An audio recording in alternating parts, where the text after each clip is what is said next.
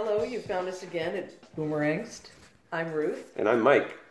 and today we have several topics we're going to discuss. The first is Chernobyl, which I've seen, Mike has not. The series, not the town. Yes, thank you.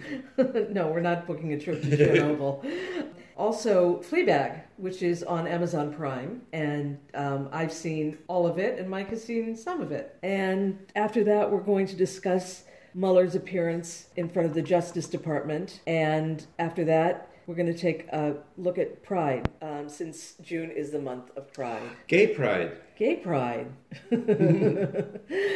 so, Chernobyl is an HBO series. I believe there are five episodes, and it is just as terrifying as you can imagine it would be. Hmm. So, the conflict in, in the miniseries is really about the people who knew what they were dealing with and how extreme the effects of the radiation were going to be.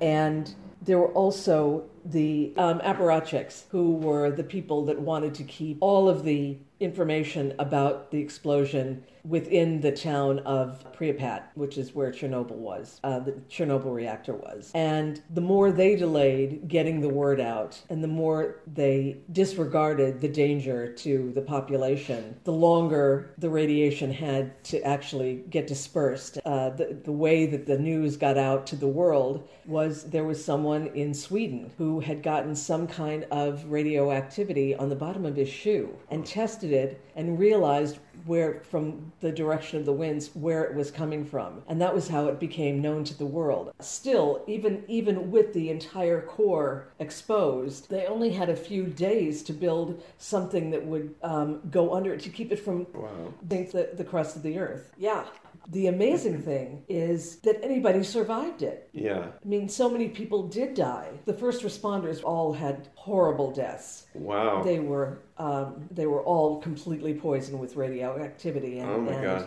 and died the way a lot of people in Hiroshima died. oh my God. And uh, yet there were other people who survived. Strangely enough, Right. they did evacuate the entire town of Pripyat. So it's a nail biter. I really recommend Wow. it, and it's very um, it's very dark. It's it's visually very dark. The acting is amazing. It's just there's Stellan Skarsgård, Jared Harris, Emily Watson, and uh, just a, a cast of minor characters that are incredible. So that's Chernobyl for you. So on to Fleabag Oh, Fleabag. a little background on the star and writer of Fleabag. Her name is Phoebe Waller-Bridge, and she's British. She did Fleabag as a monologue at the Edinburgh Fringe Festival one year, and I guess was discovered. Um, she adapted it to, I think it's only six episodes. The first season was six very short episodes, like a half an hour each. Yeah, they're short. And um, then she went on to write Killing Eve, which is a very interesting kind of homoerotic detective love story starring Sandra oh.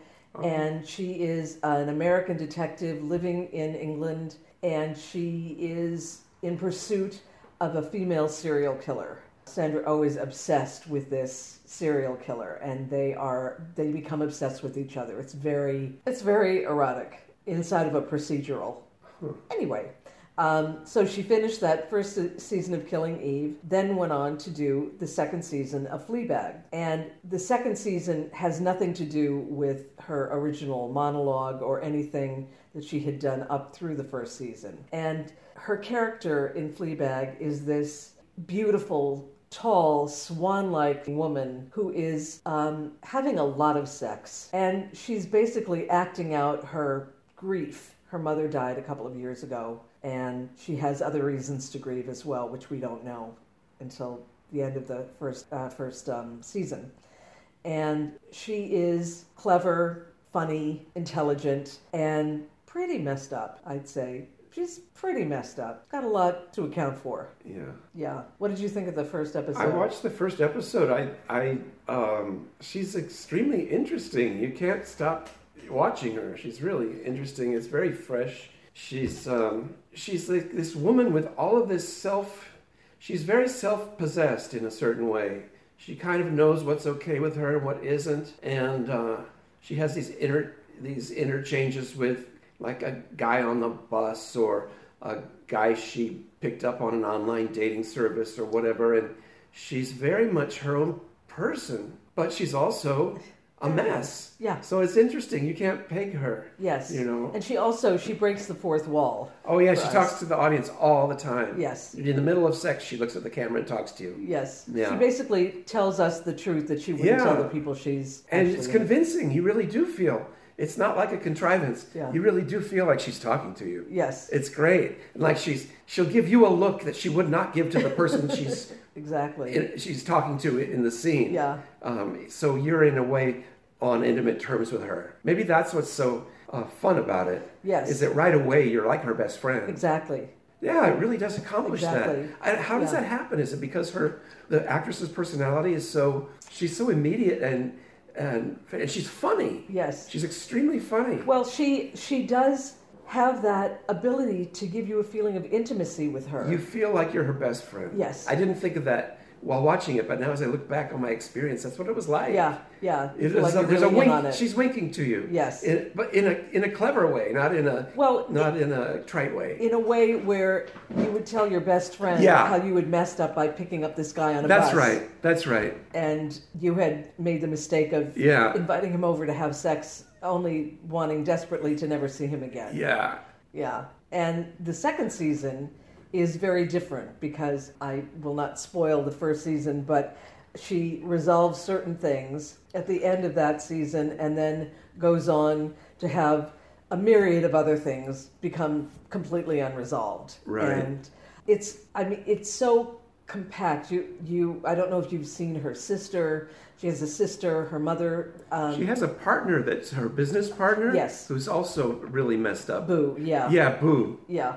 Yeah. Yeah, she's got issues. hmm and the two of them. Oh, the sister. Yeah, she does introduce the sister in the first episode. Yeah. The sister's like perfect, supposedly. Perfect, Frankly, I find the woman who plays Fleabag much more interesting Yeah. than the sister. Oh, completely. But the point, I guess, is that is her name Fleabag?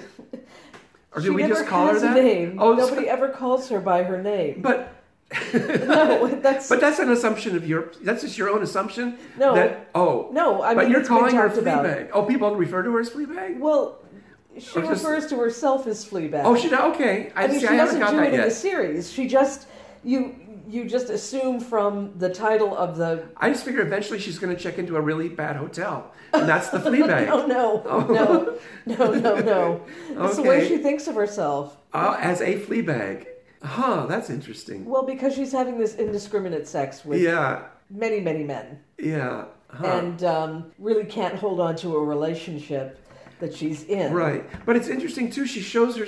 She talks about. She, talks to you as her best. You're watching this, and you're her best friend. I'm watching it. I'm her best friend, and she's telling me about her sister and her sister's amazing good looks. And yes, she's anorexic, but it makes her look great in clothes. and and um, and it's funny because you get that she feels inferior to her sister on some level, but at the same time, while she's describing her and sort of letting you in on who her sister is, you get also that she doesn't think much of her sister. So it's a Well, It's- she thinks a lot of herself in a strange way. She does really have a lot of self esteem, Mm-hmm. except when she has to deal with her sister, who is perfect. right, And right. the thing about functional anyway. Yes, Claire, her sister, is married to a horrible man. Oh, I and haven't she got to has that yet. no personality whatsoever. That's Uh, true. Did you get the sense that Yeah. she has Yeah, a, just a, a yeah. stone for She's a soul? a cardboard cutout. yes. Yeah. Yeah.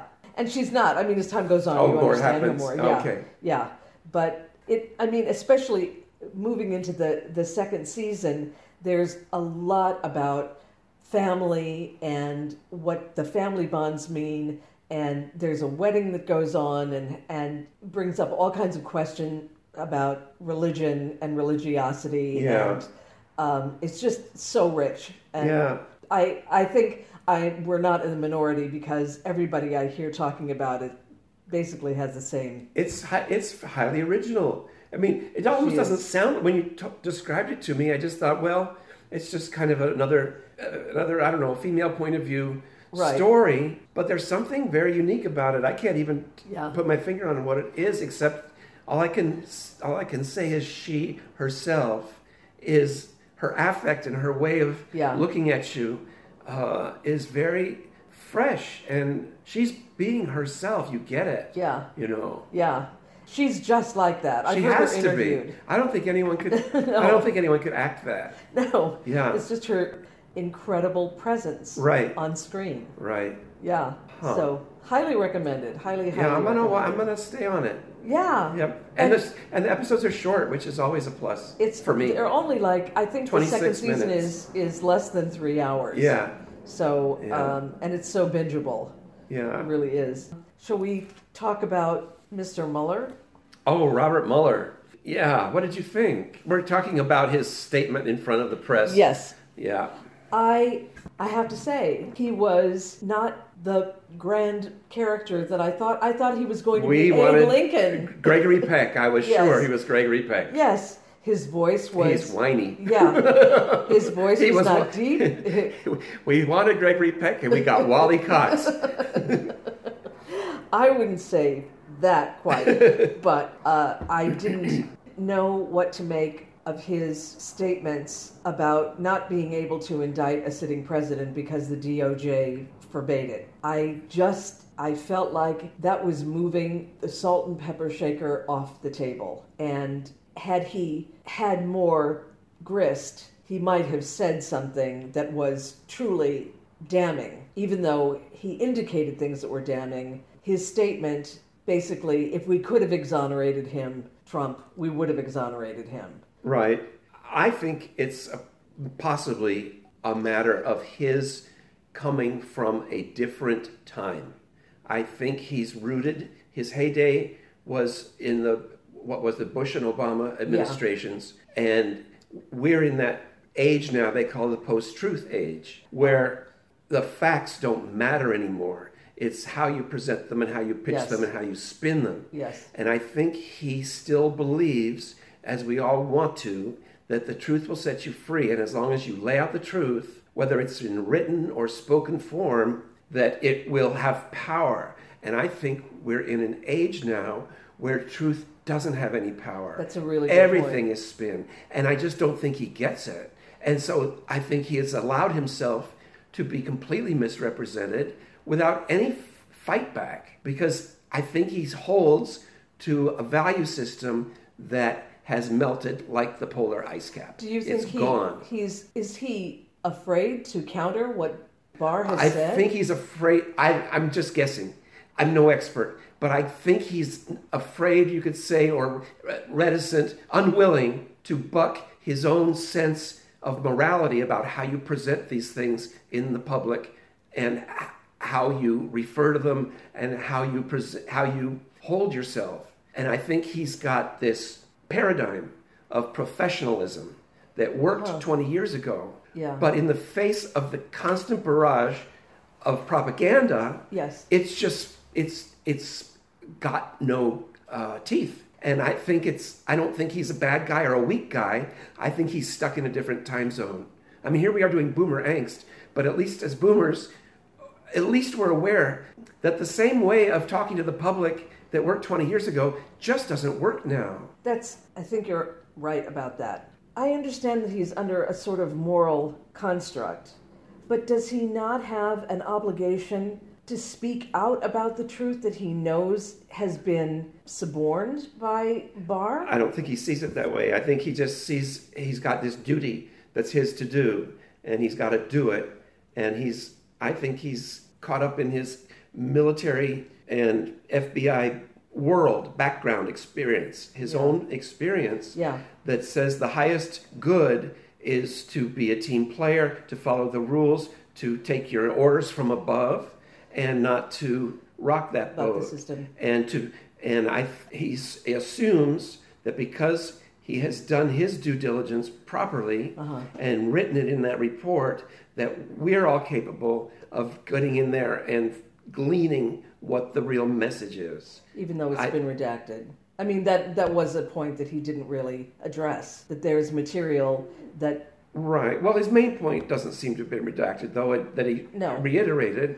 But yeah, there's definitely details that they're still hiding because there was a, on May 31st, they were supposed to re- they were supposed to unredact exactly. all of the Michael Flynn material, and, And now that and they're not. So it, at least it tells you they are actively hiding something. Yes. And maybe, you know, I'm being harsh on him, which is kind of presumptuous of me because he's a very accomplished, responsible guy. Yes, but he is a political figure, whether he wants to be or That's not. That's it. That's it. He can't accept that or even grasp it, it doesn't seem. That's right. He rejects it. That's, my- right. He's in denial. Yeah. Yeah. That's a good point. He rejects the idea That's that a good he point. is a political. And- and- but I think that's the post-truth age. Everything is political. Everything is perception. Nothing has to do with facts anymore. Nothing. Yeah. You know. So if you want your facts to have power, you have to, I think, look at your PR strategy. It's it's just the it's the Yeah. way of the world. You know. I think what you're saying is right. That we we've been thrown now, both sides, Yeah. both the pro-Trump and the anti-Trump, have been thrown into opposite points of view on how to interpret Mueller's speech. Yeah. We feel that it is certainly him making an overture to the Congress saying it's up to you to impeach. Right. And then on the mm-hmm. other side, there's like yippee ki There's spin all over the place. Right. There's right. simply it's it's over. It's done. We're Well, done in, this. in Trump spin, it's like what's that book? It's like 1984, uh, the Newspeak. It's no exoneration equals exoneration. it does. It's true. He'll say, true. "See, I wasn't exonerated. That means I'm exonerated." and everyone's like, "God, I guess you're right. I guess because he didn't come down and say you are guilty of this crime." And I do think he's trying to play fair, you know. And th- that was another point. Oh, and also, I think as liberal-leaning Americans, I think we all did, and we were led to do this. I think by the media, but we did it. Uh, we set him up as the savior. Yes. We were talking about this. I was talking to a friend of mine about this in relationships, um, in a whole different context. But it happens in. I've had it happen in my personal relationships, but we had it happen. I think in our collective relationship with him, we saw him as the white knight who was going to save us. He was going to save us, and everybody said so. We- Nancy we. Pelosi said, "Wait till Mueller's report comes." Everybody's saying, "Wait till it comes."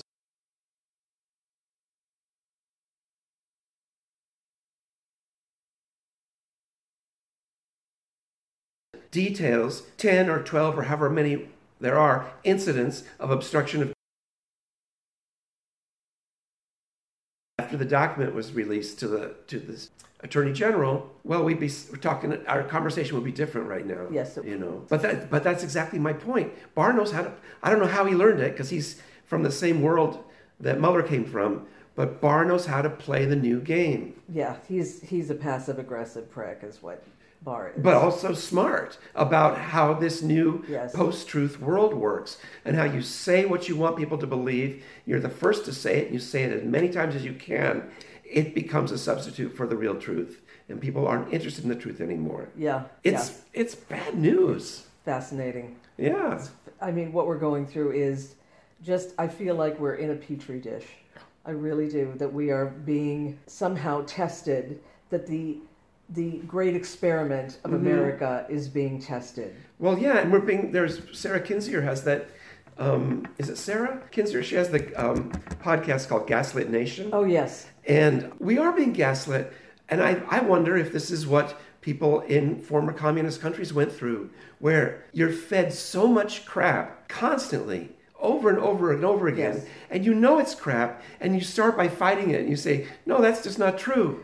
And then eventually, you just get tired. worn down. You just get tired. Yeah. And you just need to like make dinner and go to bed and manage your own affairs. And you just throw up your hands and go, screw it. You know? Yeah, it's all lies, but I can't fight it anymore. And I think that's what they're aiming for. I think so, too. And I do think Putin is giving object lessons directly, maybe not to Trump himself, but to Trump's people, because these are Oh, the tactics that are happening. But It's a happening- brainwashing. But what's what's frightening to me is that that um, Putin has been successful all over the All over world. the world, yeah. Yeah. I mean, there's there's still a stopgap now in in the European Union, but still there's a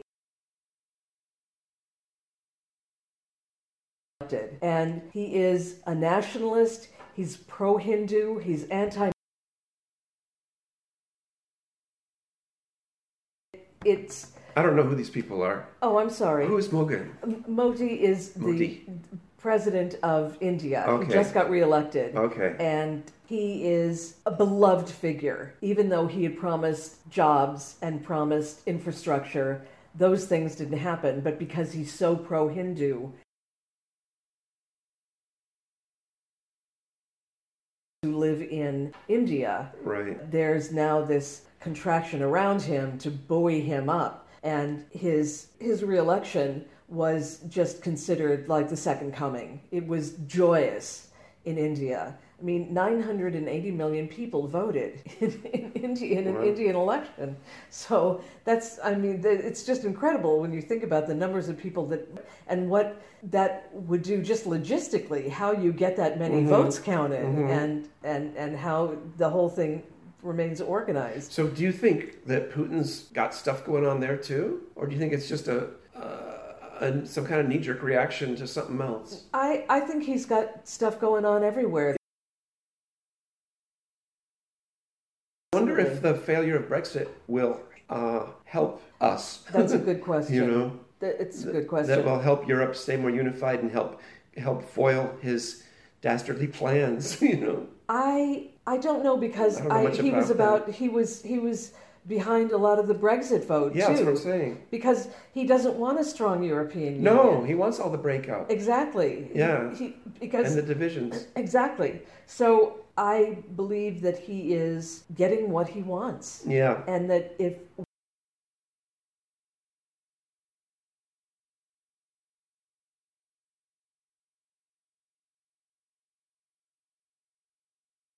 people stop caring about um, basic assumptions we used to just they just used to be basic things that we relied on that we, we you know our government is chosen by the people you know we're a democracy uh, there's something important about the rule of law Yes. all of that stuff and the truth. yeah, and what's and what's true. I mean, all politicians have lied to us all the time.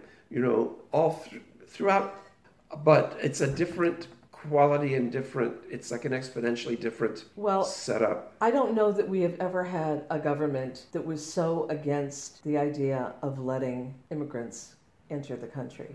I just don't know that we have ever had anything Right. like what we have now. Right, but it, it's just, it's it's on purpose. Yes. It's just like you said about the Hindus and the Muslims in India. Yes. They're purposely setting us against this, you could say, fake enemy called Yes. illegal immigrants because it gets us all fired up and it allows for our civil civil liberties to be removed. Yes. You know, And we are allowing it to happen in our Yeah. own way. Like when we had talked about climate change, by not getting up every day and having the wherewithal to fight it, yeah, we are somehow allowing it to exist. yeah, And I don't know what the solution for that is. Right. I think talking about it is about as good as it gets right now. maybe. I have my upside down flag outside my office at work. And um, every Friday, somebody comes and turns it right side up. but they, I, I out, I outsmarted them because I printed it upside down and backwards, the way it would look if you really did hang it upside down. So when they turn it right side up, it's right side up, but the field of stars is on the right Oh. instead of the left. Which I've learned from my, some of my patriotic Republican friends is that that's also considered something you don't do with the flag. Right. You don't display it like that. So whoever my mystery opponent is, I feel I have won in a certain sense. but I want to meet my mystery opponent one day because I think I'm going to tell her or him, you and I are both patriots. I get it. You're mad because you think I'm disrespecting the flag. In my view, I'm respecting the flag by using it the way it's intended in naval vessels that are going that are sinking. You put the flag up upside down as a sing, symbol of distress. Oh, I didn't know that. Yeah, it's a it's a naval symbol of distress. So I'm doing it in that regard. It's a small thing. It's ridiculously small. I can't say it's making any change in the world, but uh, it's the one thing I do that's kind of my my little uh, finger, Uh, you know, middle finger to the way things are going right now. You're going to have a pride flag? Pride. I don't know anything about pride. I don't understand it. Should we move into pride? Well, we could. I I have one child who is Yeah. part of the Pride Oh, that's right. Federation, Right? and I sent her a book that was just called Pride, and I saw it, and it was Oh. the New York Times had published it, and it Yeah. was about the history of the Pride movement, Yeah. which she was reading and said she didn't know much about it. Yeah. So, I mean, I'm completely ignorant about Stonewall. I know that Oh, I know a little bit about that. Can you tell me what you Well, know? just that it was a it was a bar on Christopher Street in New York in whatever year it was, seventy one or seventy or I don't know, in the seventies. And it was a common practice for the police to raid the bars and arrest all the guys who were there. The crime being you're, homosexual. homosexual. Yeah. Right. And that was the first time apparently that en masse uh, the guys re- the guys resisted and it became a riot. And and that and then the gay liberation movement kind of was was started. That was the that was I guess the equivalent of Rosa Parks not moving to the back of the bus. Was anyone hurt or killed? I don't know. I'm sure people I were hurt. people were hurt, I don't know if anyone died from it, but, um, but that was it. And that was around the same time that I think Boys in the Band came out around the same time, maybe earlier. Boys in the Band might have been a little sooner. I think that was 68. Eight, yeah. Yeah. Um, so uh, that's Stonewall I, in a nutshell. I as far as remember know. watching the Harvey Milk movie with Sean Penn, and I don't know how well you remember it, but at the at the opening, there are photographs of men who have been busted Right, in gay bars, right. and um, being led into Right, paddy, paddy wagons. wagons, yeah. And the girls just didn't understand. And both of their godfathers are Yeah, gay. yeah. So and and and married. Mm-hmm. So the idea that there was something wrong, and it's a good thing that they didn't understand that being homosexual in the 60s, 70s, 80s, 90s was considered like being a pedophile. Yeah. It was it was a perversion. That's right. Yeah. Having it be illegal was the least of it. The worst of it was that we were brainwashed to believe that we were horribly sick and twisted and really not uh, deserving of any kind of decent life, Well, not job, at all. relationship, Yeah. home, anything. Yeah. And I don't know if you agree with me, but it seems to me that the AIDS crisis was a turning point in gay liberation. That there was, I mean, I remember silence equals death. Mm-hmm. That there was something about uh, the the administration not recognizing it as the um, scourge that it was. Right. That it was, you know, that so many people were dying. Yeah, And- I think it was a very pivotal point for sure because it was really a that was an experience of gay people standing up and saying, um, "I don't care what you think of my life and how I live it and and who I am. I'm entitled to health care." Yeah. you know, Yeah. and it, it in a way it was a s- strong statement of humanity of our of our own humanity. Yeah. you know, in in doing that fight, we were lucky to have brave people do that. You know? Well, um, because the, we were so taught to hate ourselves that it wasn't such a big stretch, really, to go to to side with the haters at the time who said, you know, you all brought this on yourselves. Right. You know, your promiscuous ways are now coming back. The chickens, I say pigeons, the pigeons, the, pigeons and the chickens. and all those fowl are coming back to roost. But um, yeah, Yeah. that's the scariest thing about it was that it about that time is that the internalized homophobia was the worst part of it. You know, it, dealing with someone hating you is one thing, but dealing with the hatred that's been injected into you that you feel for yourself, that's a really hard thing to deal with.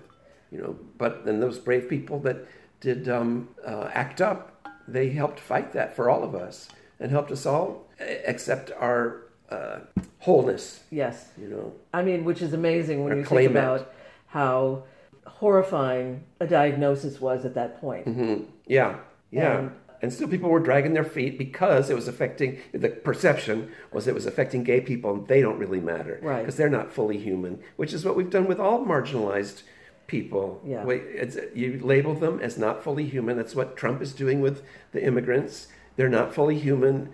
He's referred to them as vermin, Oh, he- things like that. He's doing it to transgender people now. Oh, and he'll, that's- he'll yeah. get around to doing it to people right who are gay. right so i don't know so yeah i've always felt ambivalent about the pride festivals because i um i i'm aware of the amount of internalized homophobia that i have carried through a large part of my life and I would like to say I've been like cured of that, but I know it's in me, it's in my cells, just because I'm a product of the culture from which I come. So I carry a fair amount of internalized homophobia. It doesn't hang me up because I have an awareness about it. I think the same thing is true about racism. I think the best we can do when it comes, given the culture that we grew up in, I don't think we'll ever be cured or free of racist, racist views. They'll be lurking around in the back of our heads, in yeah. the back of our hearts. But to have some awareness about them, I think is huge. I think it's it's everything. And so when I see pride, I think it's great. I love the idea of pride, but I'm also aware that I still I wouldn't say I carry shame, but I remember the shame, you know. And um, and so I have to make an effort, even today, to um, be okay, but to fully embrace the pride festivals you know, I certainly embrace them as far as the rightness of them right. and the justness of them uh-huh. and the the you could even say the nobleness of them. But I'm not sure I identify fully with the guys I see who seem to be more in touch with their pride than I am. No. Are you saying it's that a younger generation is less afflicted? Probably. I wasn't thinking of it in terms of generational terms.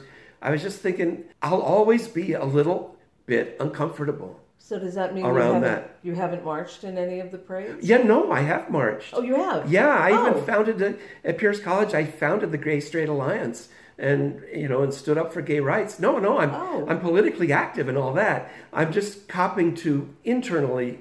I notice that there are still twinges of the past that that still live in me. You know, not to the degree that they hang me up or keep me up at night or cause me to mistreat others. Although you never know, you know, in relationships, when you come from uh, a homophobic background, yeah. you never know how much your relationship style is affected by negative self images that you took on without knowing it early on. You know. Would you like to mention Mary Baker Eddy? Oh, Mary moment? Baker Eddy. Well, I think all religions. I'm a Christian. I'm a, a recovering Christian scientist, but I think every single religion had uh, a prohibition on homosexuality. Probably. Yeah. You know, I mean, and Mary Baker Eddy didn't like sex at all, so it didn't have to do only with gay people. Well, but, then if she wanted her religion to carry on, she there was no. the body it. is not real. By the way, did you know there's a new uh, Letterman interviews Ellen DeGeneres on his Netflix show? Oh, really? Um, his show is called